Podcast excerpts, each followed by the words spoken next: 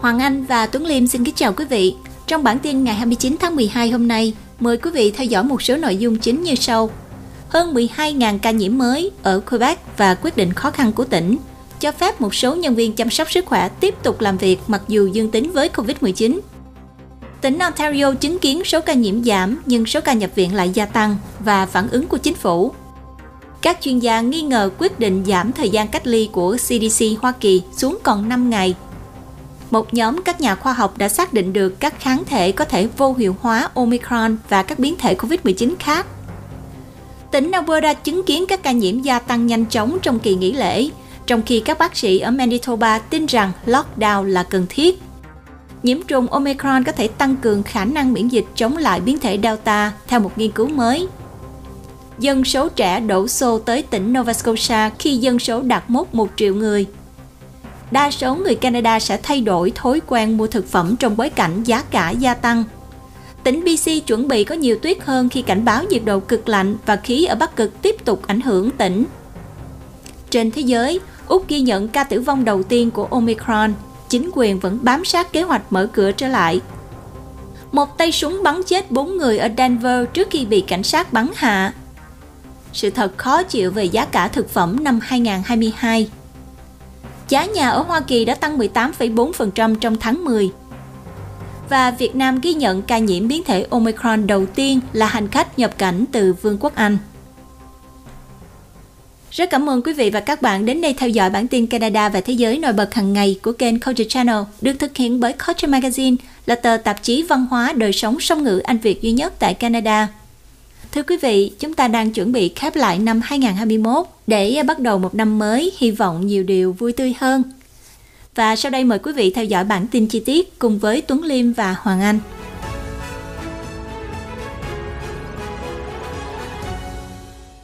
Với hơn 12.000 ca nhiễm COVID-19 mới, tỉnh Quebec phải đưa ra quyết định khó khăn. Tỉnh Quebec đã báo cáo một sự gia tăng rất mạnh ở các ca nhiễm COVID-19 trong khi họ phải công bố một biện pháp mới cho phép một số nhân viên chăm sóc sức khỏe tiếp tục làm việc mặc dù xét nghiệm dương tính với virus. Tỉnh Quebec báo cáo có 12.833 ca mắc mới và 702 trường hợp nhập viện. Và có thêm 15 ca tử vong liên quan tới COVID-19. Bộ trưởng Y tế là ông Christian Dubé cho biết một số nhân viên y tế có kết quả xét nghiệm dương tính với COVID-19 sẽ được phép tiếp tục làm việc. Ông nói, quyết định sẽ được đưa ra theo từng trường hợp trong một số điều kiện nhất định và nó là cần thiết để duy trì sự hoạt động của hệ thống chăm sóc sức khỏe. Bộ trưởng Dubey nói rằng vào tuần trước, 4.000 nhân viên y tế đã vắng mặt vì COVID-19 và con số đó đã tăng lên 7.000 vào ngày thứ ba. Trong khi đó, thì số ca nhập viện lên tới 702 người, bao gồm 115 bệnh nhân trong các đơn vị chăm sóc đặc biệt. Ông nói số lượng nhân viên y tế nghỉ việc dự kiến sẽ lên tới 10.000 người trong vài ngày tới. Trong những đợt dịch trước thì chúng tôi đã muốn xác định và loại bỏ những nhân viên gặp rủi ro càng nhanh càng tốt. Với mức độ tiêm chủng hiện tại, chúng tôi phải làm khác đi. Chúng tôi không có lựa chọn nào khác. Ông nói và cho biết thêm rằng 98% nhân viên y tế đã được tiêm chủng. Một thông cáo báo chí của Bộ Y tế đã chỉ ra rằng thời gian cách ly đối với các nhân viên y tế có kết quả xét nghiệm dương tính có thể được rút ngắn tùy thuộc vào loại virus phơi nhiễm, kết quả xét nghiệm và tình trạng tiêm chủng của người đó. Trong khi đó, ở Ontario các biện pháp mới cũng được đưa ra để hạn chế sự lây lan của Omicron. Ontario chứng kiến số ca nhiễm giảm, nhưng số ca nhập viện lại tăng – và phản ứng của chính phủ ra sao? Chính phủ Ontario đã đưa ra những hạn chế tạm thời mới liên quan tới các nhà chăm sóc dài hạn. Kể từ ngày 30 tháng 12 vào lúc 12 giờ 01 phút sáng, các cuộc thăm viếng chung sẽ không được phép. Tuy nhiên, người chăm sóc, tức là các caregivers, vẫn được phép vào nhà. Cư dân ở các nhà chăm sóc dài hạn không được phép ra ngoài vì các mục đích xã hội. Các điều lệ này được đưa ra khi biến thể Omicron của COVID-19 quét qua miền Nam Ontario với hơn 8.000 ca nhiễm mới được báo cáo hôm thứ Ba. Bộ trưởng Bộ chăm sóc dài hạn Ontario Rod Phillips nói rằng sự lây lan trong cộng đồng là yếu tố đơn lẻ nhất ảnh hưởng đến việc bùng phát dịch trong các nhà chăm sóc dài hạn. Ông nói, hôm nay có 41 cơ sở chăm sóc dài hạn bùng phát dịch bệnh đã tăng so với 37 cơ sở của ngày hôm qua. 93 cư dân và 161 nhân viên đã có kết quả xét nghiệm dương tính với COVID-19. Cho đến hôm nay, không có ai được chăm sóc lâu dài trong bệnh viện do hậu quả của COVID-19. Chúng tôi đang triển khai biện pháp mới để bảo vệ những người dễ bị tổn thương nhất. Tất cả các chuyến thăm chung chung đến các nhà chăm sóc dài hạn sẽ bị tạm dừng trừ khi bạn đến thăm một người thân trong tình trạng giảm nhẹ.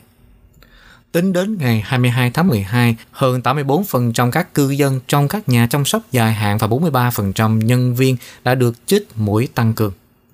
Quay trở lại với các ca nhiễm mới, Ontario đã báo cáo ít hơn 9.000 ca COVID-19 mới lần đầu tiên trong vài ngày, mặc dù tỉnh nhận thấy sự gia tăng dần dần trong số các ca bệnh nhân liên quan tới COVID-19 được đưa vào chăm sóc đặc biệt.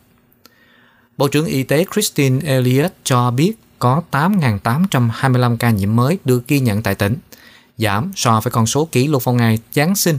Ontario đã báo cáo có 9.418 ca vào ngày thứ Hai, 10.412 ca vào ngày Giáng sinh và 9.826 ca vào ngày Boxing Day. Các chuyên gia y tế cảnh báo rằng số ca nhiễm thực sự của COVID-19 có khả năng cao hơn nhiều do một số bệnh viện và trung tâm đã làm việc với công suất 100% mà vẫn không theo kịp các mẫu xét nghiệm.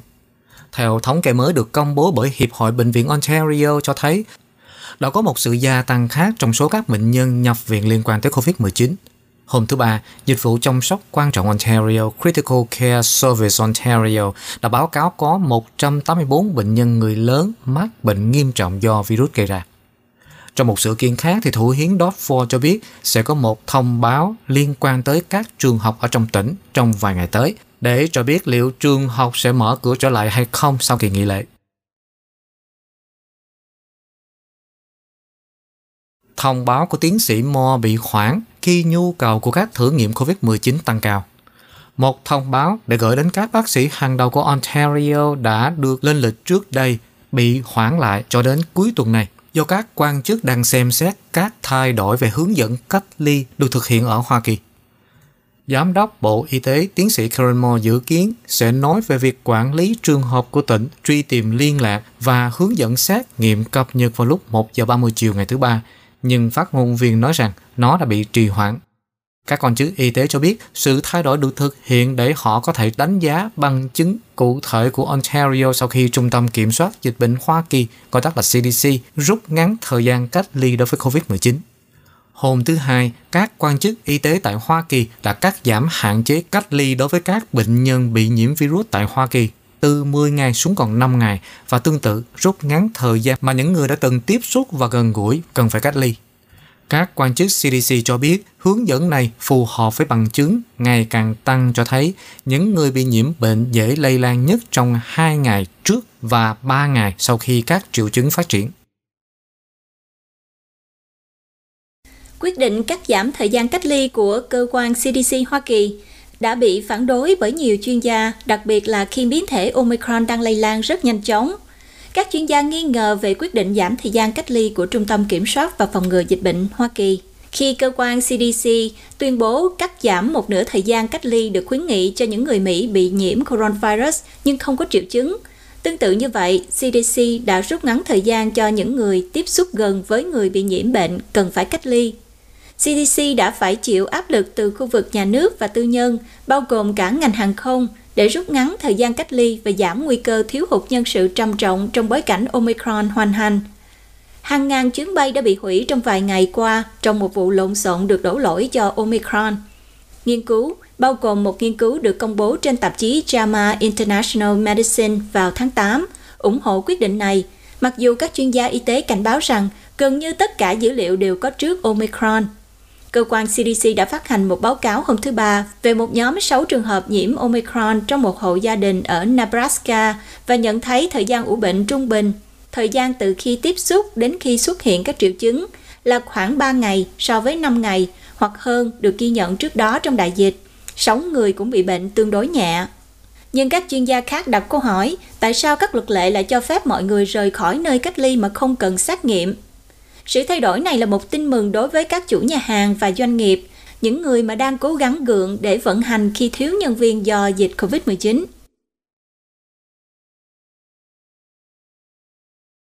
Tỉnh BC lập kế hoạch các biện pháp an toàn nâng cao để trở lại học trực tiếp cho lớp mẫu giáo tới lớp 12.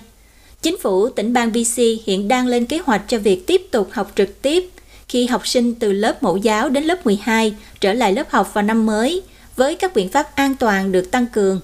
Trong một tuyên bố, Bộ trưởng Bộ Giáo dục cho biết họ đang làm việc chặt chẽ với y tế cộng đồng trong những ngày nghỉ lễ để hướng dẫn cụ thể cho các trường học trước khi học sinh và nhân viên trở lại trường học vào tháng Giêng. Ban chỉ đạo của khối là mẫu giáo đến lớp 12 của tỉnh đã họp vào tuần trước và một lần nữa vào thứ hai để thảo luận về các biện pháp mới. Ủy ban dự kiến sẽ họp lại vào thứ tư với mục tiêu hoàn thiện các biện pháp an toàn được nâng cao cho các trường học.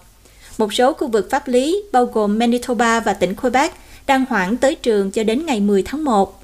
Các biện pháp an toàn mới dự kiến sẽ được thông báo cho các khu trường học, cơ quan quản lý trường học độc lập và công chúng trong tuần này trước khi trở lại lớp học tỉnh đã cam kết cung cấp các xét nghiệm nhanh cho hệ thống trường học, nhưng chúng sẽ không có sẵn cho tới từ giữa đến cuối tháng Giêng. Một số kiểm tra nhanh này sẽ được sử dụng để hỗ trợ việc học trực tiếp liên tục cho học sinh và nhân viên từ mẫu giáo đến lớp 12, với 500.000 bộ dành cho từ mẫu giáo đến lớp 12 sẽ được triển khai khi cần thiết. Sẽ không có bất kỳ điều khoản đặc biệt nào để ưu tiên nhân viên nhà trường tiêm vaccine tỉnh sẽ cung cấp thông tin cập nhật đầy đủ về việc triển khai mũi tiêm tăng cường và liều lượng được thực hiện vào thứ Tư, bao gồm bất kỳ cuộc hẹn nào chưa được đặt trước.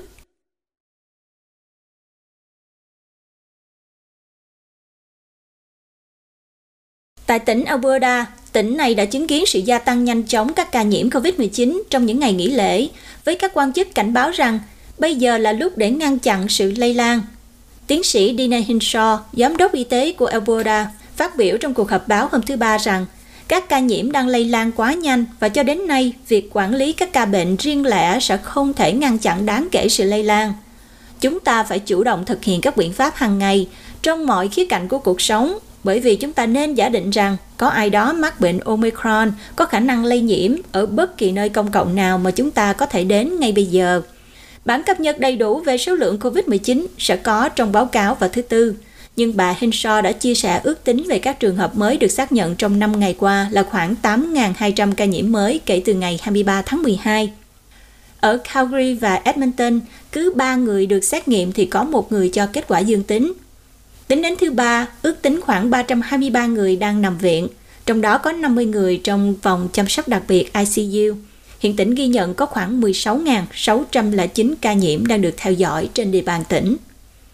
Tính đến thứ Sáu, 89,1% dân số đủ điều kiện từ 12 tuổi trở lên đã được tiêm ít nhất một liều vaccine. Thủ hiến Kenny cho biết chính phủ cũng đang xem xét liệu có nên điều chỉnh quy trình cách ly 10 ngày đối với những người được tiêm chủng COVID-19 hay không. Ông lưu ý rằng Trung tâm Kiểm soát và Phòng ngừa Dịch bệnh Hoa Kỳ gần đây đã thay đổi khuyến nghị về thời gian cách ly 5 ngày, sau đó là 5 ngày đeo khẩu trang ở nơi công cộng nếu không có triệu chứng. Tuần trước thì tỉnh Alberta đã đưa ra một số thay đổi quan trọng nhằm giảm sự lây lan của COVID-19 và giảm thiểu tác động đến các bệnh viện. Các bộ dụng cụ xét nghiệm nhanh đã được phổ biến rộng rãi. Chiến dịch vaccine liều thứ ba đã được mở rộng để bao gồm tất cả người lớn và một số hạn chế về sức khỏe cộng đồng đã được áp dụng. Ngoài ra thì người dân Alberta cũng được khuyến khích cắt giảm các tương tác xã hội của họ đi một nửa. Chính phủ cũng khuyến nghị người dân Alberta tránh làm xét nghiệm PCR nếu có thể để duy trì năng lực phòng thí nghiệm, sử dụng để theo dõi các đợt bùng phát ở những nơi có nguy cơ cao như là các phòng chăm sóc liên tục. Một số các nhà khoa học đã xác định được các kháng thể có thể vô hiệu hóa Omicron và các biến thể COVID-19 khác. Một nhóm các nhà nghiên cứu quốc tế đã tìm thấy một số kháng thể nhất định có thể nhắm mục tiêu vào các khu vực protein gai của virus mà không trải qua những thay đổi đáng kể khi virus đó đột biến. Phát hiện được công bố vào ngày 23 tháng 12 trên tạp chí khoa học Nature. Dự án nghiên cứu dẫn đầu bởi David Wilson là một nhà nghiên cứu của Viện Y tế Howard Hill và Davide Corti của Hamas Biomap, một công ty con của Via Biotechnology ở Thụy Sĩ. Ông Wiesler, đồng thời là phó giáo sư hóa sinh tại Đại học Y khoa Washington ở Seattle, cho biết bằng cách xác định mục tiêu của các kháng thể vô hiệu hóa rộng rãi trên protein gai, người ta có thể thiết kế vaccine và phương pháp điều trị kháng thể sẽ có hiệu quả chống lại Omicron hoặc là các biến thể khác có thể xuất hiện sau này. Biến thể Omicron được coi là bất thường do có một số lượng lớn các đột biến đối với hai khu vực quan trọng trên protein gai của virus. Có 37 đột biến đã được phát hiện trong protein gai trong biến thể Omicron và đây là một phần lý do khiến cho biến thể này có thể lây lan nhanh chóng và có thể lây lan sang những người đã được tiêm phòng đầy đủ, kể cả những người đã bị nhiễm COVID-19 trước đây. Các nhà nghiên cứu phát hiện rằng biến thể Omicron có thể bám chặt mạnh hơn gấp 2,4 lần so với protein gai từ chủng virus được phát hiện vào đầu đại dịch. Những người đã bị nhiễm chủng vi khuẩn trước và những người đã nhận được một trong 6 loại vaccine được sử dụng nhiều nhất đều bị giảm khả năng ngăn chặn nhiễm biến chủng Omicron. Đối với những người trước đó đã bị nhiễm bệnh và những người đã tiêm vaccine Johnson Johnson, Sputnik V hoặc là Sinopharm có ít hoặc là không có khả năng ngăn chặn biến thể Omicron xâm nhập vào tế bào của họ. Tuy nhiên, đối với những người đã nhận hai liều của một loạt vaccine mRNA từ Moderna hoặc là Pfizer-BioNTech hoặc là vaccine AstraZeneca đã có một số hoạt tính trung hòa. Thế nhưng khả năng để vô hiệu hóa biến thể Omicron đã giảm từ 20 đến 40 lần. Nghiên cứu phát hiện rằng, các kháng thể từ những người đã bị nhiễm bệnh trước đây phục hồi và sau đó được tiêm hai liều vaccine cũng được chứng minh là có một số khả năng trung hòa. Nhà nghiên cứu Wiesler nói rằng phát hiện ra rằng các kháng thể có thể vô hiệu hóa virus bằng cách nhận ra các khu vực được cho là được bảo tồn trong các biến thể khác nhau, cho thấy rằng các vaccine và phương pháp điều trị kháng thể nhắm vào những khu vực đó có thể có hiệu quả chống lại một số chủng có thể phát sinh do đột biến. Tại Canada, các quan chức đang kêu gọi công chúng tiêm liều thứ ba của vaccine COVID-19 ngay khi có sẵn. Và các tỉnh và các vùng lãnh thổ đã mở rộng khả năng đủ điều kiện trong nỗ lực tăng cường bảo vệ và ngăn chặn sự lây lan của virus.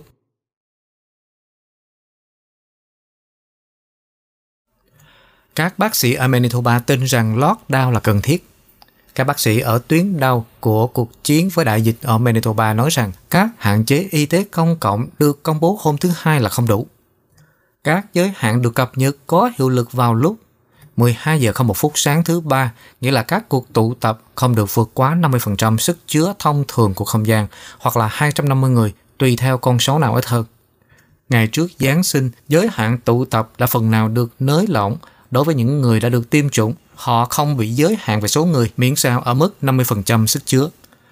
Với tỷ lệ dương tính với thử nghiệm ở Winnipeg hiện ở mức 21,1%, cùng với việc tồn động thử nghiệm, Horton cho biết hàng ngàn trường hợp COVID-19 đang bị bỏ sót.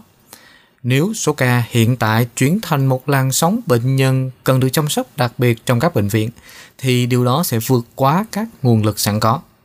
Tiến sĩ Eric Jacobson, bác sĩ chăm sóc đặc biệt ở Winnipeg, và là giáo sư Đại học Y ở Max Reedy thuộc Đại học Manitoba cho biết chúng ta cần phải lockdown. Vậy câu hỏi đặt ra là tại sao chúng ta không làm như thế?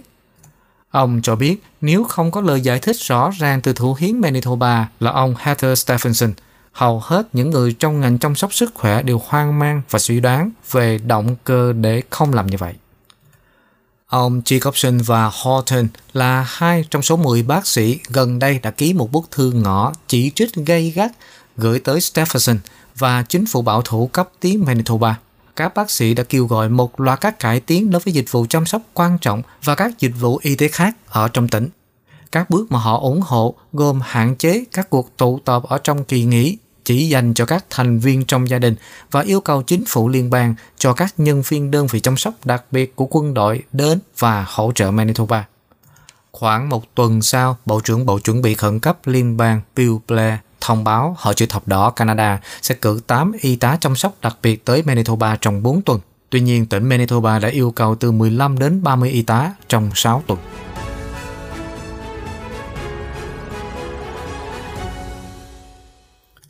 Cập nhật về tình hình Covid ở Canada. Tính tới tối ngày 28 tháng 12, Canada báo cáo có thêm 27.023 ca COVID-19 mới, nâng tổng số ca COVID-19 của Canada lên mức 2 triệu 70.457. Có 5.618 ca được báo cáo hồi phục, có thêm 22 ca tử vong. Hiện có 197.399 ca còn bệnh. Tổng số ca tử vong cho đến nay là 30.206 ca. Cho đến nay đã có hơn 67,2 triệu mũi vaccine đã được tiêm trên khắp Canada. Trong đó có hơn 31,6 triệu người hay là hơn 82,7% dân số đã được tiêm ít nhất là một liều và trên 76,7% dân số đã tiêm hai liều. Đã có hơn 87% số người từ 5 tuổi trở lên đã tiêm một liều và 80,7% đã tiêm hai liều. Hơn 6,2 triệu mũi thứ ba đã được tiêm. Tỉnh PC báo cáo có thêm 1.785 ca nhiễm mới. Đây là con số ước tính cho ngày thứ ba. Tỉnh Alberta, các quan chức y tế báo cáo ước tính có 8.250 ca nhiễm mới kể từ ngày 23 tháng 12, bao gồm 1.400 ca được báo cáo vào ngày thứ ba. Những ước tính này là dữ liệu sơ bộ sẽ được điều chỉnh vào ngày thứ tư sau khi báo cáo thường xuyên hoạt động trở lại. Saskatchewan kể từ ngày 24 tháng 12, tỉnh báo cáo tổng cộng có 896 trường hợp mới, bao gồm 162 trường hợp được báo cáo vào ngày thứ ba. Tỉnh báo cáo có thêm 2 ca tử vong. Tại Manitoba là báo cáo có thêm 825 ca bệnh mới và 5 ca tử vong.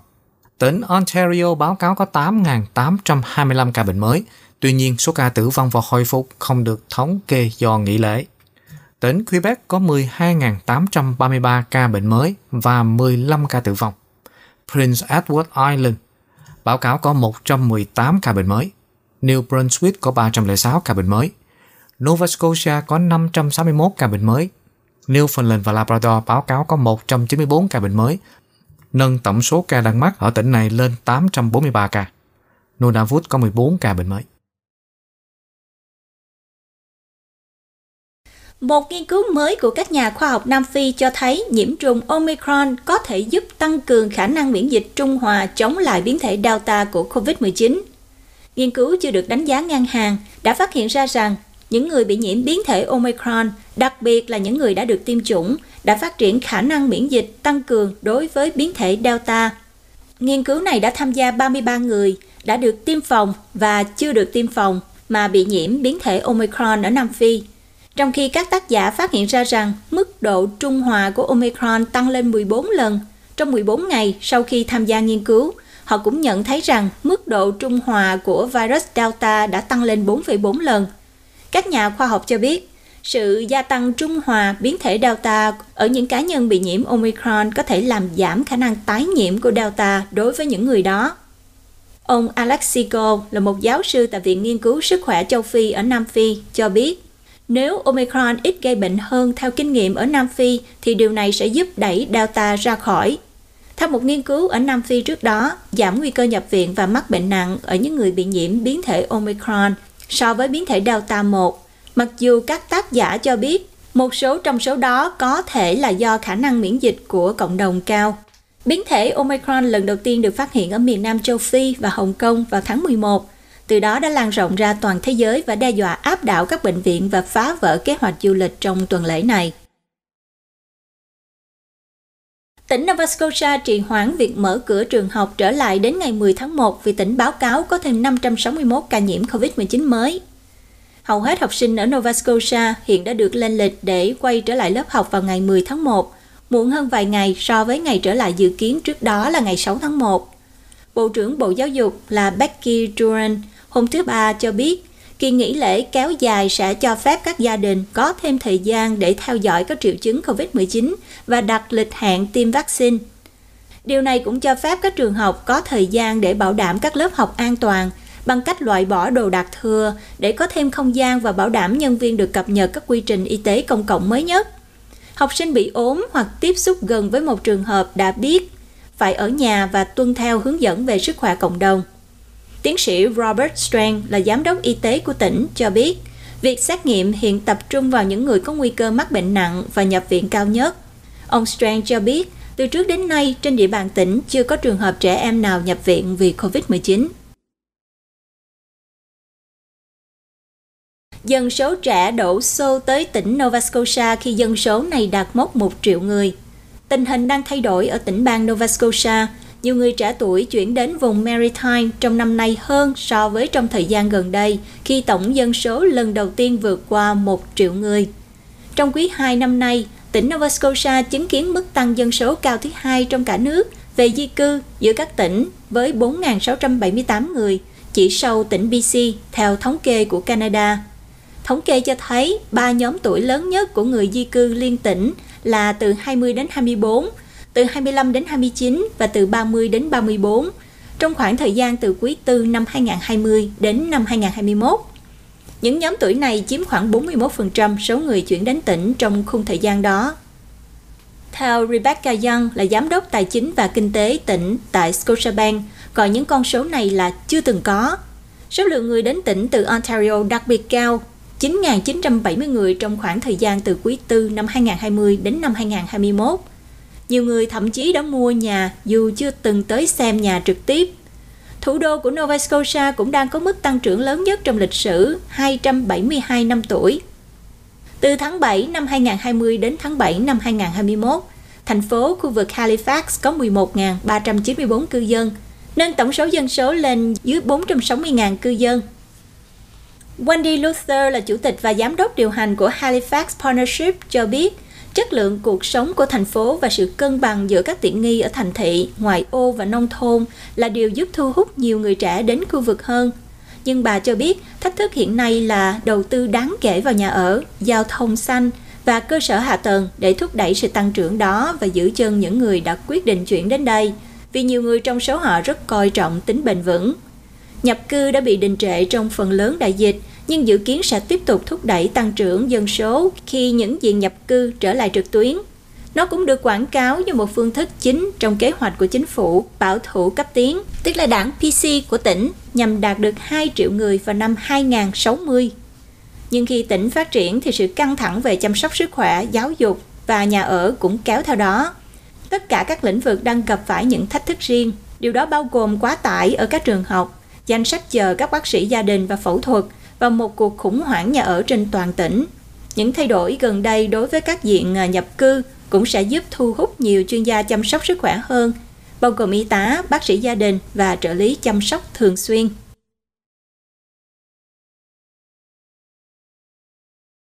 Đa số người Canada sẽ thay đổi thói quen mua thực phẩm do giá cả gia tăng. Đó là báo cáo mới được phát hành bởi Phòng Thí nghiệm Phân tích Thực phẩm Nông nghiệp tại Đại học Dalhousie hợp tác với Caro. Cuộc khảo sát nghiên cứu mới quan tâm của người dân Canada về giá lương thực tăng và kết quả là họ dự định thay đổi thói quen mua và sử dụng thực phẩm của mình như thế nào vào năm 2022. Tổng cộng có 9.999 người Canada trưởng thành đã tham gia cuộc khảo sát và được hỏi rằng họ mong đợi sẽ thấy gì vào năm 2022 khi nói đến giá cả ở các cửa hàng tạp hóa và nhà hàng. Cuộc khảo sát được thực hiện sau một báo cáo được công bố vào đầu tháng này, cho biết nhìn chung thì giá thực phẩm ước tính sẽ tăng từ 5 cho tới 7% vào năm 2022. Tuy nhiên, trong báo cáo này, 60,2% số người được hỏi cho biết họ kỳ vọng giá thực phẩm sẽ tăng cao hơn so với mức dự kiến 7%. Cuộc khảo sát cho thấy 63% số người được hỏi cho biết họ dự định thay đổi thói quen mua thực phẩm vào năm 2022. Có đến 52,8% cho biết họ có ý định sử dụng phiếu giảm giá thường xuyên hơn. Báo cáo cho thấy thay đổi thói quen phổ biến thứ hai là đi ăn nhà hàng ít hơn. Với 51,7% người Canada nói rằng họ có ý định tránh đi ăn tại nhà hàng trong năm 2022. Có một tỷ lệ đáng kể những người được hỏi 45,5% cho biết họ sẽ xem các tờ rơi thường xuyên hơn trước khi đi mua đồ ăn. Ngoài ra, 31,9% người Canada cho biết họ đang cân nhắc đến các cửa hàng tạp hóa khác nhau vào năm 2022. Một số người Canada, 30,3% cho biết họ sẽ mua với số lượng lớn nhiều hơn vào năm 2022, trong khi 26,8% cho biết họ sẽ mua thực phẩm giảm giá sắp hết hạn sử dụng. Tỉnh BC chuẩn bị có nhiều tuyết hơn khi vẫn còn trong cảnh báo nhiệt độ cực lạnh và luồng khí ở Bắc cực tiếp tục ảnh hưởng đến tỉnh này. Nhiệt độ cực lạnh và các đợt không khí ở Bắc cực dự kiến sẽ tiếp tục ảnh hưởng trên khắp tỉnh cho đến cuối tuần này và dự kiến sẽ có nhiều tuyết rơi hơn trước khi nhiệt độ dần dần trở nên ấm hơn vào tuần tới, theo môi trường Canada cho biết. Alisa Charbonneau, nhà khí tượng học của môi trường Canada, cho biết thời tiết lạnh kèm theo gió đông bắc có thể khiến cho nhiệt độ lạnh ở mức âm 20 độ C một lần nữa vào đêm thứ ba. Bà cho biết một cảnh báo về dòng khí ở Bắc Cực và nhiệt độ cực lạnh đang có hiệu lực đối với bờ biển phía Nam cũng như miền Bắc và miền Trung của tỉnh BC với dự kiến sẽ trở lại bắt đầu từ tối thứ Tư. Không có cảnh báo đối với Okanagan hoặc là Vancouver Island, nơi mà nhiệt độ vẫn thấp hơn mức trung bình theo mùa. Các chuyên gia khuyên người dân British Columbia chuẩn bị nhà cửa cho mùa đông. Các chuyên gia cho biết lượng tuyết có khả năng từ 5 cho tới 15 cm trên đảo Vancouver và có thể có một số nơi có lượng tuyết cao hơn và sẽ kéo dài cho tới ngày thứ năm.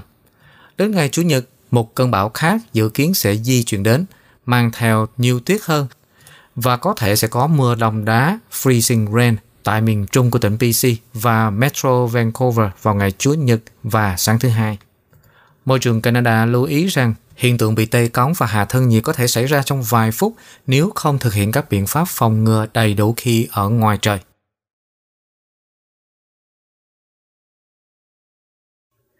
Bác sĩ kêu gọi mọi người không đến khoa cấp cứu ER để kiểm tra COVID-19. Một số các bệnh viện phải đối phó với một lượng lớn người có triệu chứng nhẹ hoặc là không có triệu chứng để tìm kiếm xét nghiệm COVID-19. Một bác sĩ ở Ontario yêu cầu người dân Canada tránh đến phòng cấp cứu trừ khi các triệu chứng ở mức độ trung bình hoặc là nghiêm trọng. Tiến sĩ Andrew Hewley, trưởng khoa cấp cứu tại hệ thống y tế William Osler ở khu vực Greater Toronto cho biết dòng người tìm kiếm xét nghiệm COVID-19 với các triệu chứng nhẹ đang trì hoãn việc chăm sóc cho những bệnh nhân khác. Biến thể Omicron có khả năng truyền nhiễm nhanh, đang thúc đẩy sự gia tăng các trường hợp COVID-19 trên khắp Canada. Do đó, sức khỏe tại các trung tâm thử nghiệm COVID-19 trên khắp Canada đã bị hạn chế.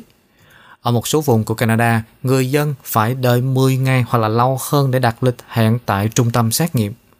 Ông Healy cho biết những người đang có các triệu chứng nhẹ và không thể tìm được lịch hẹn để xét nghiệm COVID-19 nên ở nhà và tự cách ly.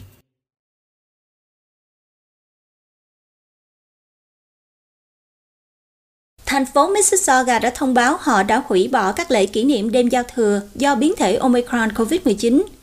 Các quan chức cho biết pháo hoa và lễ hội buổi tối được mong đợi tại quảng trường Celebration Square đang bị đóng cửa để đối phó với sự gia tăng gần đây của các trường hợp COVID-19.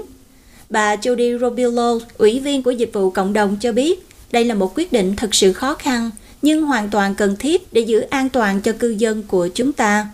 Khi chúng tôi quyết định tổ chức đêm giao thừa, tình hình với COVID-19 lúc đó đã ổn định hơn nhiều. Các sự kiện đêm giao thừa tại quảng trường ờ, Celebration Square thường thu hút rất nhiều đám đông. Với tình hình các trường hợp COVID-19 hiện nay, bây giờ không phải là lúc để tụ tập thành từng nhóm lớn.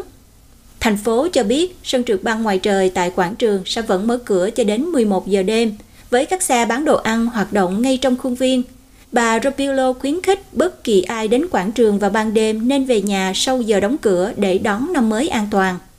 Người dân có thể đốt pháo hoa của riêng họ, nhưng các quan chức thành phố nói rằng điều đó cần phải có giấy phép kể cả trên tài sản tư nhân. Vùng Peel đã chứng kiến sự gia tăng đột biến gần đây về số ca nhiễm COVID-19 hàng ngày. Báo cáo 1.113 ca nhiễm mới vào ngày 24 tháng 12 là con số cao nhất trong một ngày kể từ tháng 4 vừa qua. Tay vợt Leila Fernandez của Canada được The Canadian Press vinh danh là nữ vận động viên của năm.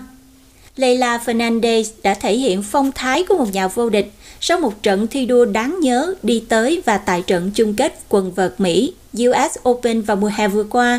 Một màn trình diễn cho thấy cô đã thực sự đặt chân đến một trong những sân khấu lớn nhất của môn thể thao này. Chỉ vài giây sau khi suýt giành được danh hiệu Grand Slam chỉ trong gang tấc, tay vợt thanh thiếu niên người Canada đã có một bài phát biểu khiến cả ngôi nhà tại sân vận động Arthur Ashe thắng phục. Khả năng hùng biện của cô ấy đã khiến đám đông New York phải thắng phục vào ngày hôm đó. Fernandez, người gốc Montreal, cũng giành được danh hiệu WTA Tour đầu tiên trong sự nghiệp vào năm 2021 và vượt lên trên bảng xếp hạng thế giới để lọt vào top 25. Fernandez đã kết thúc năm của mình khi giành được giải thưởng Bobby Rosenfeld với tư cách là nữ vận động viên của năm của The Canadian Press vào hôm thứ Ba. Tại US Open, cô đã làm choáng váng đường kim vô địch Naomi Osaka ở vòng 3 và hạ gục nhiều tên tuổi lớn như là Angelique Kerber, Alina Svitolina và Arina Sabalenka để tiến vào chung kết. Fernandez đã làm rung động đám đông sôi động trên đường đi bằng nghị lực, tinh thần và sự quyết tâm của mình. Người hâm mộ đã say sưa và cổ vũ cầu thủ 19 tuổi người Canada như là một người ở địa phương được yêu mến. Tuy nhiên, trận đấu cuối cùng đã không diễn ra theo ý cô ấy khi cô ấy thua vào tay vợt Ima Raducanu, người Anh. Trước khi nhận cúp chung kết, Fernandez đã phát biểu trước 23.000 khán giả và đã nhận được những tràng pháo tay nhiệt tình ngay vào ngày 11 tháng 9. Cô nói, tôi biết vào ngày này, điều đó đặc biệt khó khăn đối với New York và tất cả mọi người trên khắp nước Mỹ. Tôi chỉ muốn nói rằng tôi hy vọng mình có thể mạnh mẽ và kiên cường như New York suốt 20 năm qua. Cảm ơn các bạn đã luôn ủng hộ tôi. Cảm ơn các bạn đã cổ vũ cho tôi. Tôi yêu các bạn New York và hy vọng sẽ gặp lại các bạn vào năm sau. Fernandez sống và tập luyện ở Boynton Beach ở Florida, là vận động viên quần vợt thứ ba giành được giải thưởng thường niên này trong thập kỷ qua. Bianca Andreescu đã giành được nó vào năm 2019. Fernandez đã giành được 1,77 triệu đô la Mỹ tiền thưởng.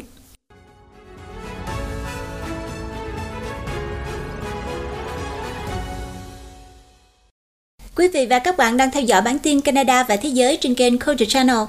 Rất mong nhận được sự ủng hộ của quý vị cho chương trình bằng cách bấm nút like, comment và share mỗi khi xem chương trình này. Xin cảm ơn quý vị và các bạn. Tiếp theo trong bản tin, mời quý vị theo dõi một số tin tức thế giới đáng chú ý như sau. Hoa Kỳ đã rút ngắn thời gian cách ly xuống còn 5 ngày. Úc ghi nhận ca tử vong đầu tiên của Omicron, chính quyền bám sát kế hoạch mở cửa trở lại. Nghiên cứu cho thấy coronavirus sẽ tồn tại nhiều tháng trong cơ thể con người. Và một nghiên cứu mới cho biết con cái của các bậc cha mẹ hút thuốc có nguy cơ bắt đầu hút thuốc cao hơn gấp 4 lần. Hoa Kỳ và Nga đồng ý ngồi lại để thảo luận các vấn đề về an ninh và Ukraine vào tháng tới. Một tay súng bắn chết 4 người ở Denver trước khi bị cảnh sát bắn hạ. Một quảng cáo thu hút sự chú ý ở Trung Quốc vì các định kiến về người châu Á. Sự thật khó chịu về giá thực phẩm năm 2022. Thảm họa thời tiết năm 2021 đã tiêu tốn 170 tỷ đô la. Nhật Bản đặt mục tiêu đưa một công dân của mình lên mặt trăng vào những năm cuối của thập kỷ 2020.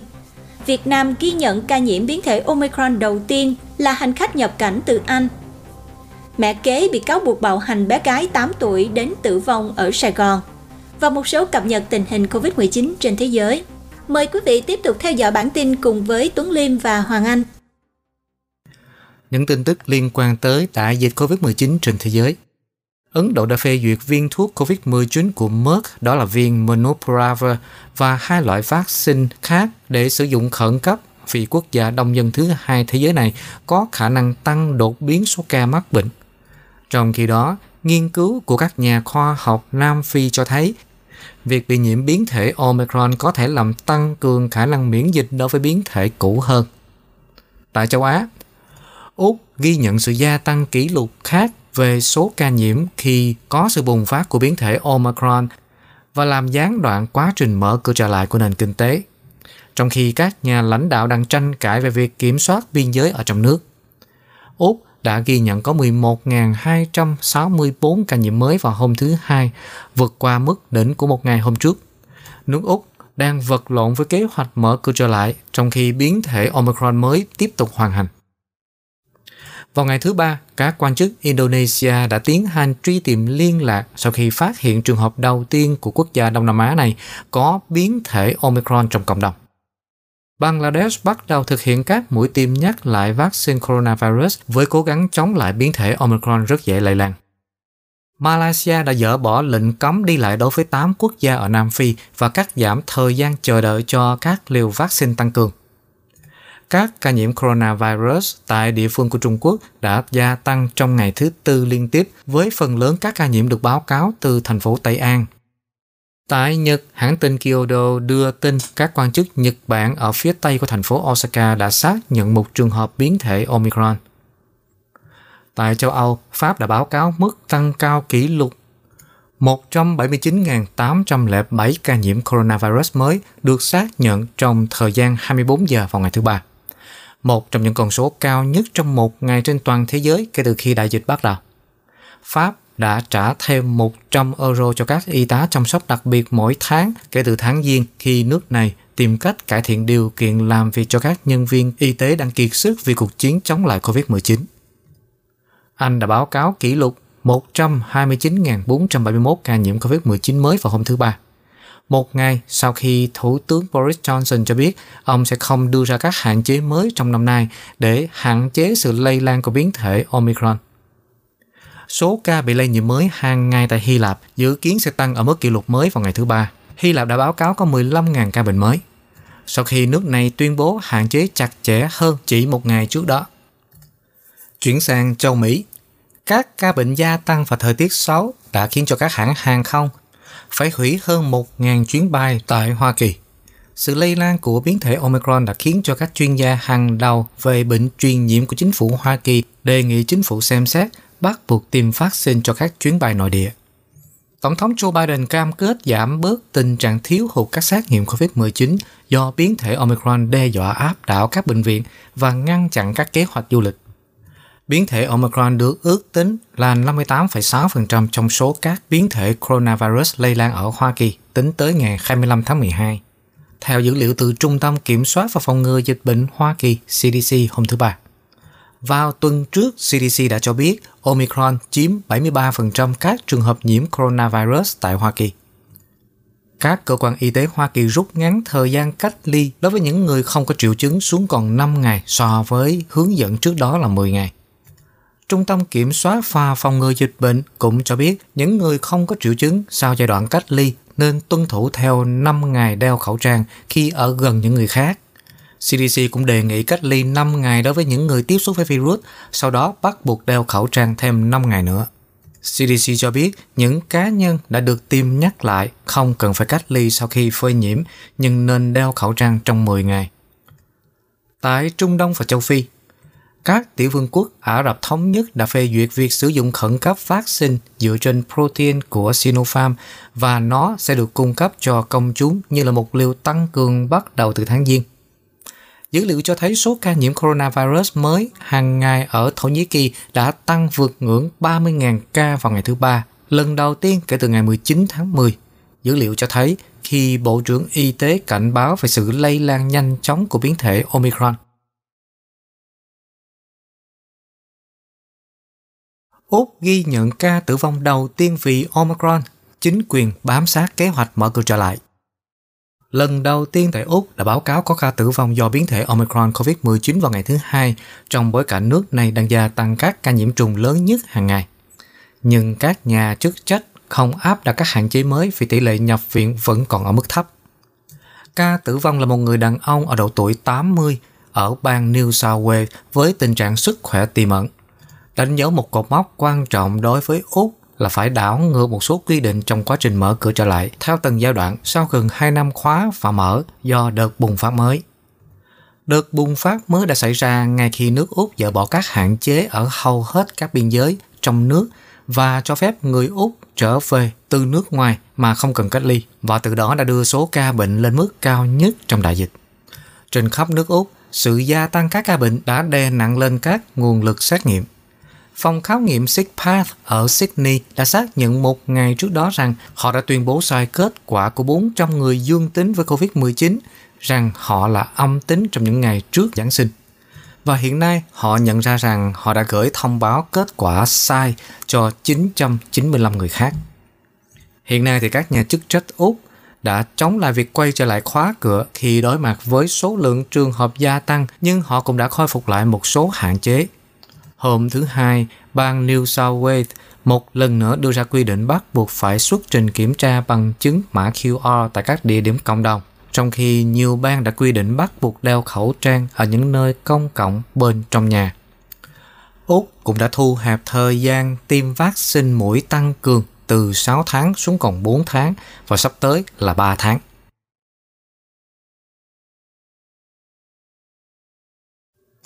Nghiên cứu cho thấy coronavirus sẽ tồn tại nhiều tháng trong cơ thể con người. Dữ liệu từ một nghiên cứu mới cho thấy coronavirus gây ra COVID-19 có thể tồn tại trong các bộ phận khác nhau của cơ thể trong nhiều tháng sau khi nhiễm trùng, bao gồm cả tim và não. Nghiên cứu này được thực hiện trên thi thể của những người chết trong năm đầu tiên của đại dịch trước khi có vaccine xuất hiện. Theo đó, thì các nhà khoa học y tế quốc gia Hoa Kỳ đã phát hiện ra loại virus này có thể lây lan rộng rãi, từ hô hấp cho tới hầu hết các cơ quan khác trong cơ thể và tồn tại trong nhiều tháng. Các nhà nghiên cứu mô tả, nghiên cứu này là phân tích toàn diện nhất cho đến nay về sự tồn tại của virus trên khắp cơ thể và não bộ. Họ đã tiến hành khám nghiệm tử thi trên 44 bệnh nhân tử vong do COVID gây ra, hoặc là tử vong do mắc COVID để lập bản đồ về định hướng sự phân bố của virus trên cơ thể. Theo Daniel Churchill, một nhà nghiên cứu về các mầm bệnh mới nổi tại Viện Y tế Quốc gia Hoa Kỳ, cùng với các đồng nghiệp cho biết rằng RNA từ virus đã được tìm thấy ở bệnh nhân trong vòng 230 ngày sau khi khởi phát triệu chứng. Các phát hiện đã được công bố trực tuyến hôm thứ Bảy trong một bản thảo trước khi in và đã làm sáng tỏ những bệnh nhân được gọi là mắc hội chứng COVID-19 kéo dài. Nghiên cứu cho thấy coronavirus đã sinh sôi nảy nở ở nhiều cơ quan nội tạng, ngay cả ở những bệnh nhân mắc COVID-19 không triệu chứng cho đến có triệu chứng nhẹ. Trong khi gánh nặng cao nhất của nhiễm trùng là ở phổi và đường hô hấp. Nghiên cứu cho thấy virus có thể phát tán sớm trong quá trình nhiễm trùng và lây nhiễm tới các tế bào khắp toàn cơ thể, bao gồm cả trong não, trong mô mắt, cơ, da, dây thần kinh ngoại vi và các mô trong hệ thống tim mạch, tiêu hóa, nội tiết và bạch huyết. Những ảnh hưởng lâu dài của COVID-19 hiện vẫn chưa được tìm hiểu đầy đủ, mặc dù vấn đề này có thể sẽ tồn tại trong nhiều năm. Chẳng hạn như việc cho đến nay, chúng ta vẫn chưa làm sáng tỏ những người được tiêm chủng đầy đủ sẽ gặp phải những vấn đề gì nếu họ bị nhiễm COVID-19.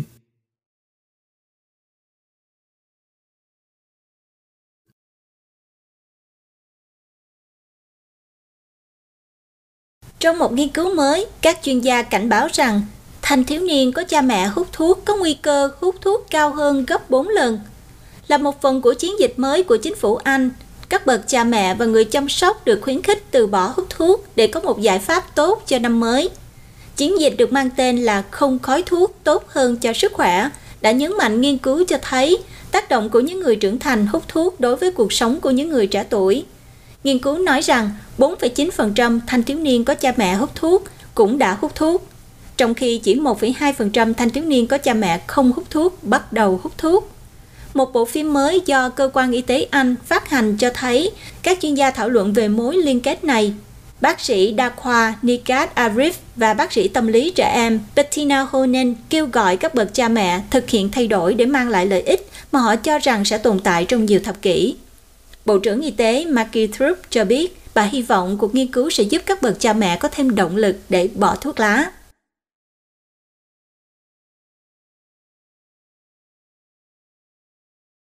Hoa Kỳ và Nga đồng ý ngồi lại để thảo luận các vấn đề về an ninh và Ukraine vào tháng tới.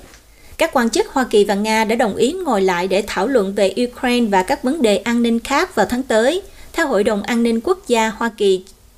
Một phát ngôn viên của Hội đồng An ninh Quốc gia cho biết Hoa Kỳ mong muốn được tham gia với Nga cho đối thoại an ninh chiến lược vào ngày 10 tháng 1. Người phát ngôn cũng cho hay Hoa Kỳ cũng biết được rằng NATO đang có ý định tổ chức một cuộc họp giữa Hội đồng NATO và Nga vào ngày 12 tháng 1. Một quan chức NATO đã xác nhận cuộc họp. Ngoài ra, thì Tổ chức An ninh và Hợp tác trong Hội đồng Thường trực của châu Âu sẽ hội họp vào ngày 13 tháng 1. Các cuộc đàm phán diễn ra trong bối cảnh căng thẳng giữa Nga và phương Tây gia tăng khi Moscow điều động hàng chục ngàn quân đội đến gần biên giới Ukraine. Động thái này làm dấy lên lo ngại rằng Nga có thể âm mưu một cuộc xâm lược vào đầu năm tới Moscow đã bác bỏ ý định xâm lược Ukraine. Theo Reuters, vào cuối tuần qua, hơn 10.000 binh sĩ Nga đã rút khỏi một số khu vực gần Ukraine sau khi Nga đã tiến hành các cuộc tập trận quân sự tại đây. Tuần trước thì cả quan chức của Hoa Kỳ và Nga đều dự đoán rằng các cuộc đàm phán an ninh sẽ bắt đầu vào tháng Giêng, mặc dù tuyên bố hôm thứ Ba là lần đầu tiên một ngày cụ thể được đưa ra.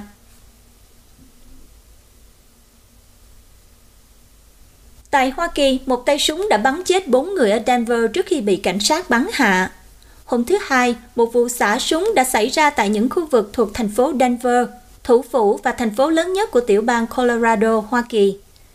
Vụ xả súng đã khiến 4 người thiệt mạng và 3 người bị thương, trong đó có một cảnh sát. Vụ việc đi đến kết thúc khi cảnh sát đã bắn chết nghi phạm. Cụ thể, vào khoảng 5 giờ chiều, một tay súng đã bắn chết hai phụ nữ và làm bị thương một người đàn ông gần trung tâm thành phố Denver. Tiếp theo đó, nghi phạm đã bỏ trốn trong một chiếc xe hơi và bắn chết một người đàn ông ở khu phố Cheeseman Park, phía đông Denver, trước khi nổ súng một lần nữa tại một khu dân cư phía tây Denver, nơi không có ai bị trúng đạn.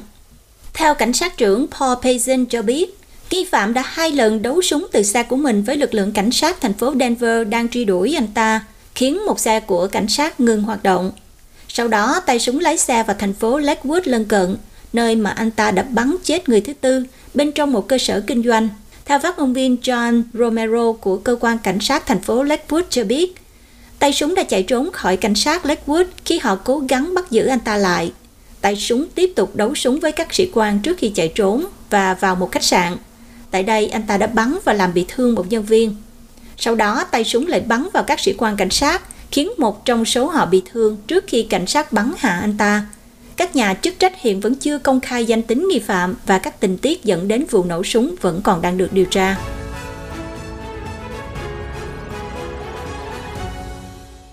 Một quảng cáo thu hút sự chú ý ở Trung Quốc vì các định kiến về người châu Á. Các quảng cáo về một số người mẫu Trung Quốc đã làm dấy lên sự căm phẫn ở Trung Quốc về việc liệu ngoại hình và cách trang điểm của họ có đang duy trì định kiến có hại về người châu Á hay không. Nhà sản xuất xe hơi Đức Mercedes-Benz và một công ty thực phẩm Trung Quốc là những công ty mới dính vào cuộc tranh cãi này. Một số người tiêu dùng Trung Quốc đã phàn nàn sau khi thương hiệu đồ ăn nhanh địa phương Three Squirrels đăng quảng cáo cho các sản phẩm mì trên tài khoản blog Weibo cho thấy một người mẫu Trung Quốc có đôi mắt sớt. Những người chỉ trích cáo buộc công ty đã truyền bá các định kiến của phương Tây. Hãng xe Mercedes-Benz cũng bị tấn công bởi một số trang mạng của Trung Quốc. Những người cáo buộc hãng sử dụng một người mẫu có đôi mắt sớt trong các quảng cáo trên Weibo.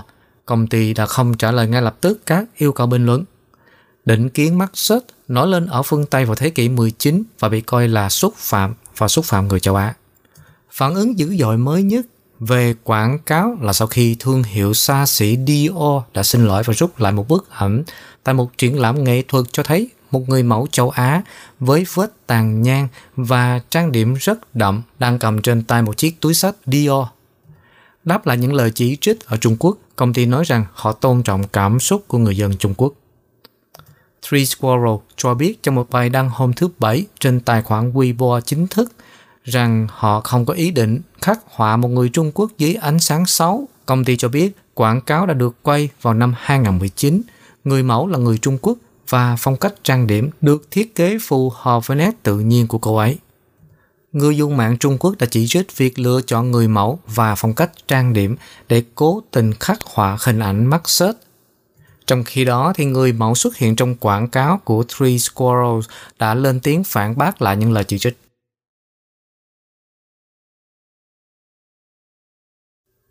Sự thật khó chịu vào giá thực phẩm của năm 2022. Mua thực phẩm ngày càng đắt đỏ, thật không may việc đi siêu thị dự kiến sẽ không rẻ hơn nhiều vào năm 2022. Nhu cầu giá tăng cao, chi phí vận chuyển và phân bón cao đã khiến cho giá thực phẩm như là bắp, ca cao và đường tăng lên. Nó đã khiến cho giá lương thực toàn cầu tăng cao ngay cả khi lạm phát ở các bộ phận khác của nền kinh tế giảm. Chỉ số giá lương thực FAO của Liên Hợp Quốc đã leo lên mức cao nhất trong 10 năm trong năm nay. Sự gián đoạn do đại dịch bao gồm tình trạng thiếu lao động và thiếu container hàng hóa đã làm tăng chi phí cho các nhà sản xuất khi nhu cầu tăng vọt, đặc biệt là ở Trung Quốc. Thời tiết khắc nghiệt bao gồm hạn hán và lũ lụt khiến cho tình hình trở nên tồi tệ hơn. Trong báo cáo cuối năm, hàng hóa nông sản đã tăng khoảng 28%, cao hơn mức trước đại dịch khoảng 40%. Giá ngô bắp kỳ hạn đã cao hơn 28% so với đầu năm, lúa mì đã tăng 24% và giá cà phê tăng vọt 80%. Chi phí vận chuyển gần đây đã giảm đôi chút, nhưng điều đó không đủ để làm thay đổi một bức tranh một cách có ý nghĩa. Giá các mặt hàng như là đậu nành và ngô chỉ là một lý do khiến cho nhãn dán ở cửa hàng tạp hóa bị sốc. Các công ty thực phẩm cũng đang phải đối phó với việc đóng gói đắt hơn và chi phí phân phối cao hơn, tiền lương cho người lao động cũng gia tăng. Một số yếu tố này có thể giảm bớt trong 12 tháng tới. Tuy nhiên, hiện tại các nhà sản xuất không dự đoán được nhiều thay đổi. Kraft Heinz Mondelez đã nói rằng họ có kế hoạch tăng giá cho khách hàng bán lẻ của mình vào năm 2022.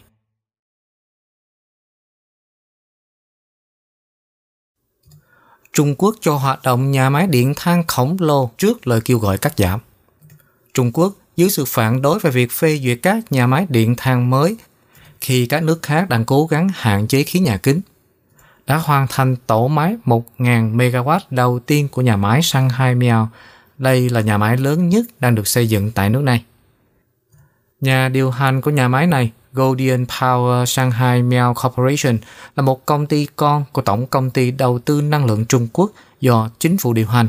Hôm thứ Ba cho biết, công nghệ của nhà máy là hiệu quả nhất thế giới với tỷ lệ tiêu thụ than và nước thấp nhất nằm ở Ordos trong khu vực Tây Bắc giao than của nội Mông Cổ. Nhà máy này cuối cùng sẽ có 4 tổ máy phát điện được thiết kế để cung cấp điện cho tỉnh Sơn Đông ven biển phía đông thông qua lưới điện siêu cao áp đường dài. Theo báo cáo của Cơ quan Năng lượng Quốc tế công bố trong tháng này, Trung Quốc chịu trách nhiệm sản xuất hơn một nửa sản lượng nhiệt than trên toàn cầu và dự kiến sẽ tăng 9% so với cùng kỳ năm trước. Bắc Kinh đã cam kết bắt đầu giảm tiêu thụ than, nhưng sẽ chỉ làm như vậy sau năm 2025, mang lại cho các nhà phát triển thời gian đáng kể để nâng cao công suất hơn nữa trong 4 năm tới. Một báo cáo được công bố trong tháng này bởi các nhà nghiên cứu tại Tổng công ty Lưới điện Nhà nước của Trung Quốc cho biết những lo ngại về an ninh năng lượng, có nghĩa là nước này có khả năng xây dựng thêm 150 GW công suất điện than mới trong giai đoạn 2021 2025 nâng tổng số lên 1.230 GW.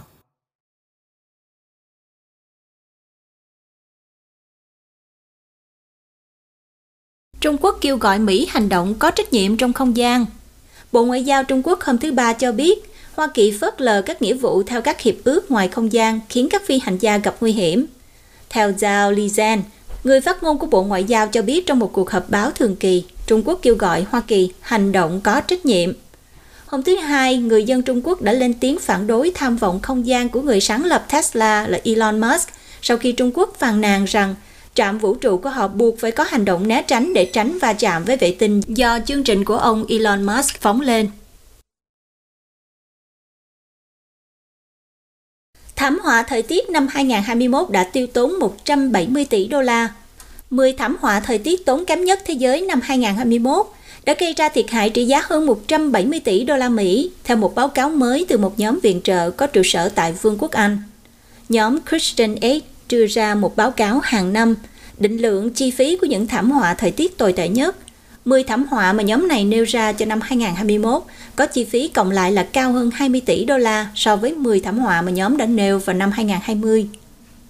Nhóm này nói rằng chi phí mà họ ước tính cũng chỉ dựa trên tổn thất được bảo hiểm, có nghĩa là chi phí thực tế của những sự kiện này có thể còn cao hơn. Biến đổi khí hậu có liên quan đến các hiện tượng thời tiết khắc nghiệt, bao gồm các đợt nắng nóng, lượng mưa lớn, hạn hán và nhiều cơn bão kinh hoàng hơn. Báo cáo được đưa ra khi các nhà hoạch định chính sách, cả ở Hoa Kỳ và các nơi khác, tìm cách xác định cách tính đến chi phí của thiệt hại liên quan đến biến đổi khí hậu hoặc khả năng tiết kiệm do ít tác động khí hậu hơn và quá trình ra quyết định của họ. Báo cáo của Christian Aid cho thấy ba thảm họa tốn kém nhất vào năm 2021 đã xảy ra ở Hoa Kỳ và châu Âu.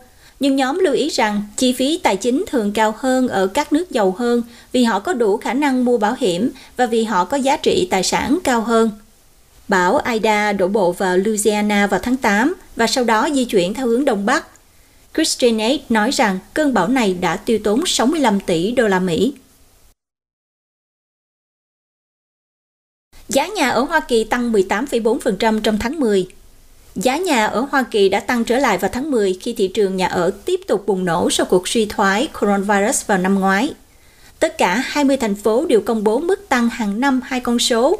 Các thị trường nóng nhất là Phoenix tăng 32,3%, Tampa thì tăng 28,1%, còn Miami là tăng 25,7%. Minneapolis và Chicago có mức tăng nhỏ nhất là 11,5% ở mỗi nơi. Thị trường nhà ở tăng mạnh nhờ lãi suất thế chấp chạm đáy. Nguồn cung nhà trên thị trường hạn chế và nhu cầu của người tiêu dùng bị dồn nén vào năm ngoái bởi đại dịch. Nhiều người Mỹ cảm thấy mệt mỏi với việc bị nhốt ở trong nhà trong đại dịch, đang tìm cách chuyển đổi từ căn hộ sang nhà riêng hoặc sang những ngôi nhà lớn hơn. Theo Daniel Hell là nhà kinh tế trưởng tại Realtor.com cho biết, tăng trưởng giá nhà sẽ chậm hơn nữa trong năm tới nhưng vẫn tiếp tục gia tăng. Khi chi phí nhà ở chiếm một phần lớn hơn trong tiền lương của người mua nhà, người mua sẽ sáng tạo. Nhiều người sẽ tận dụng sự linh hoạt của nơi làm việc để di chuyển đến các vùng ngoại ô, nơi mặc dù giá nhà gia tăng, nhiều người vẫn có thể tìm được mức giá trên mỗi phút vuông thấp hơn so với các thành phố lân cận. Còn Craig Lazara là giám đốc điều hành tại S&P Dow Jones Indices cho biết vẫn chưa rõ liệu sự thay đổi đó là vĩnh viễn hay là tạm thời. Tuần trước thì lãi suất thế chấp đã giảm xuống còn 3,05% đối với khoản vay mua nhà kỳ hạn là 30 năm, còn lãi suất cố định là 2,66% đối với khoản vay mua nhà kỳ hạn 15 năm. Tỷ lệ thấp liên tục báo hiệu rằng thị trường tín dụng có vẻ lo ngại hơn về biến thể Omicron làm suy giảm tăng trưởng kinh tế hơn là về tỷ lệ lạm phát cao nhất trong gần 40 năm. Hiệp hội môi giới bất động sản quốc gia đã báo cáo vào tuần trước rằng doanh số bán những ngôi nhà resale đã tăng tháng thứ ba liên tiếp trong tháng 11 lên mức hàng năm được điều chỉnh theo mùa là 6,46 triệu.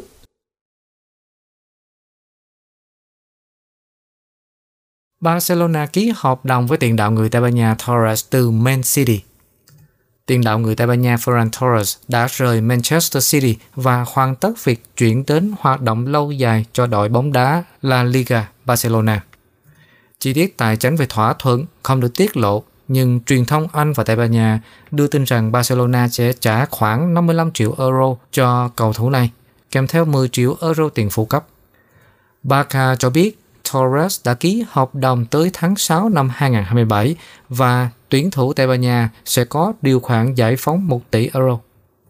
Torres gia nhập Man City từ Valencia của Tây Ban Nha vào tháng 8 năm ngoái theo bản hợp đồng 5 năm và có 43 lần ra sân cho đội bóng hàng đầu nước Anh trên mọi đấu trường, ghi được 16 bàn thắng.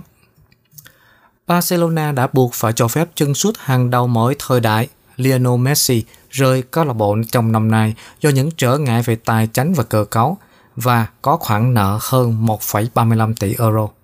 Các phương án tấn công của Barcelona đã suy yếu hơn khi tiền đạo người Argentina Sergio Aguero nghỉ hưu ở tuổi 33 vào tháng này do bệnh tim.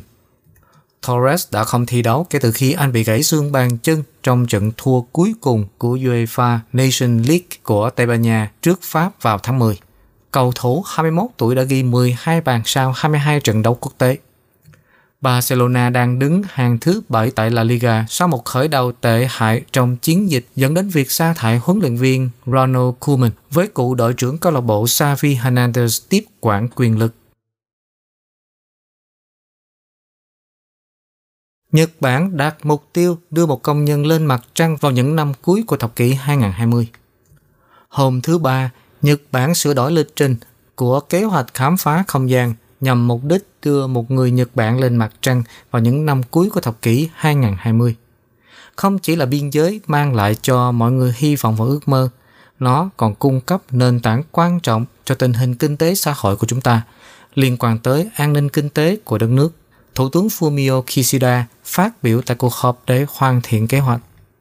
Theo lịch trình dự thảo của kế hoạch, Nhật Bản đã đạt mục tiêu đưa công nhân đầu tiên không phải là người Mỹ lên mặt trăng như là một phần của chương trình Artemis, một sáng kiến do Mỹ dẫn đầu nhằm đưa các phi hành gia trở lại mặt trăng.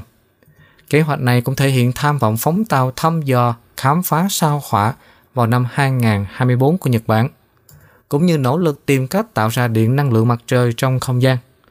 Quốc gia láng giềng Trung Quốc cũng đặt mục tiêu trở thành cường quốc du hành vũ trụ vào năm 2030. Trung Quốc hiện cũng có kế hoạch đưa các phi hành gia lên mặt trăng, nâng cao triển vọng về một cuộc chạy đua không gian ở châu Á. Việc Nhật Bản công bố các mục tiêu khám phá không gian được đưa ra một tuần kể từ khi tỷ phú Nhật Bản Yusaka Maezawa trở về trái đất sau 12 ngày trên trạm không gian quốc tế ISS và trở thành khách du lịch vũ trụ đầu tiên lên ISS trong hơn một thập kỷ.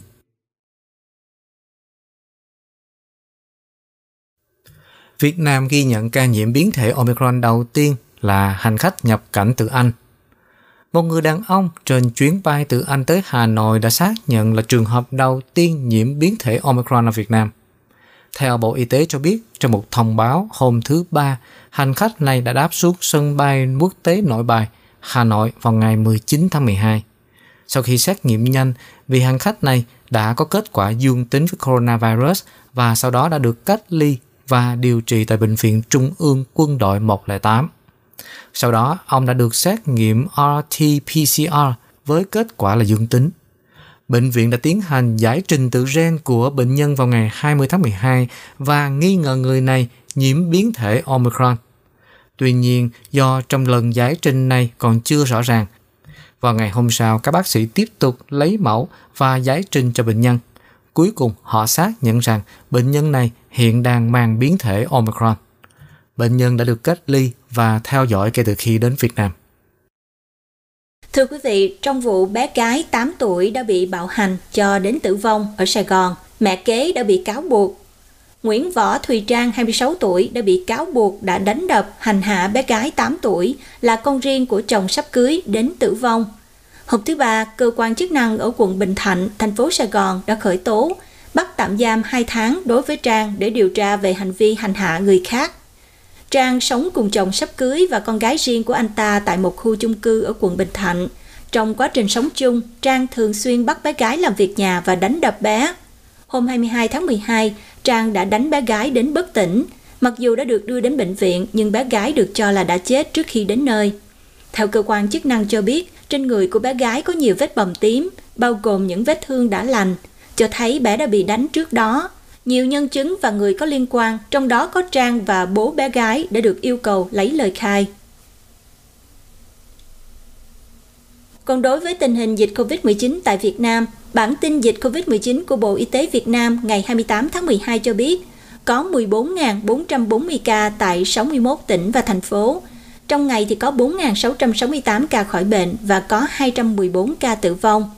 Các ca mắc COVID-19 chủ yếu được ghi nhận tại Hà Nội có 1.920 ca, Tây Ninh có 923 ca, Vĩnh Long có 911 ca, Khánh Hòa có 790 ca, Cần Thơ có 763 ca, Sài Gòn có 671 ca, Đồng Tháp có 610 ca, Hải Phòng thì có 597 ca và Trà Vinh có 585 ca.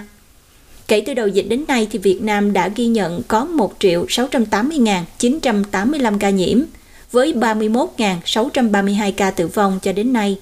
Tổng số ca đã được điều trị khỏi là trên 1,2 triệu người. Số bệnh nhân nặng đang được điều trị là 7.103 người. Còn về tình hình tiêm chủng, trong ngày 27 tháng 12 có thêm 891.000 liều vaccine phòng COVID-19 đã được tiêm. Tổng số liều vaccine đã được tiêm cho đến nay là 147,2 triệu liều. Trong đó tiêm mũi 1 là trên 72,2 triệu liều, tiêm mũi 2 là hơn 66,8 triệu liều. Còn tiêm mũi 3, tiêm bổ sung hoặc là tiêm nhắc lại và mũi 3 của vaccine Abdala là 3,1 triệu liều.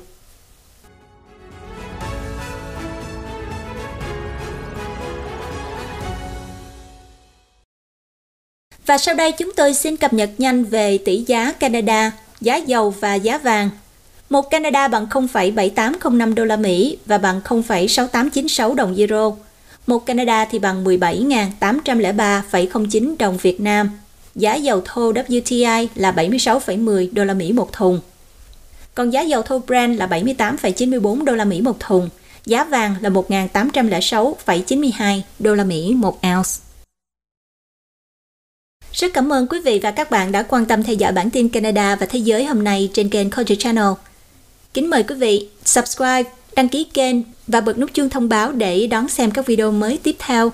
Kênh Culture Channel của chúng tôi có video tin tức cập nhật hàng ngày và cũng có các video về văn hóa, du lịch, ẩm thực, sức khỏe, tư vấn di dân di trú được cập nhật liên tục trong tuần. Kính mời quý vị đón theo dõi và xin hãy giúp Culture Channel chia sẻ video để thêm nhiều bạn được biết tin tức. Chúng tôi kính chúc quý vị luôn nhiều sức khỏe, bình an và hạnh phúc. Hoàng Anh, Tuấn Liêm chân thành cảm ơn và kính chào tạm biệt. Chính phủ Ontario đã chuẩn bị nhiều thuốc ngừa coronavirus cho mọi người dân trong tỉnh. Bộ Y tế Canada đã phê duyệt nhiều loại vaccine để tiêm chủng tại bệnh viện, phòng mạch bác sĩ, các địa điểm tiêm phòng đại trà để có thể tiêm chủng cho càng nhiều người, càng nhanh, càng tốt. Hãy cố gắng và nỗ lực đi tiêm phòng đầy đủ trong thời gian sớm nhất có thể. đặt hẹn tiêm chủng tại trang mạng ontario.ca gạch chéo book vaccine hoặc gọi số điện thoại 1 888 999 6488. Đường dây có hơn 300 ngôn ngữ để phục vụ quý vị. Một lời nhắn từ chính phủ Ontario.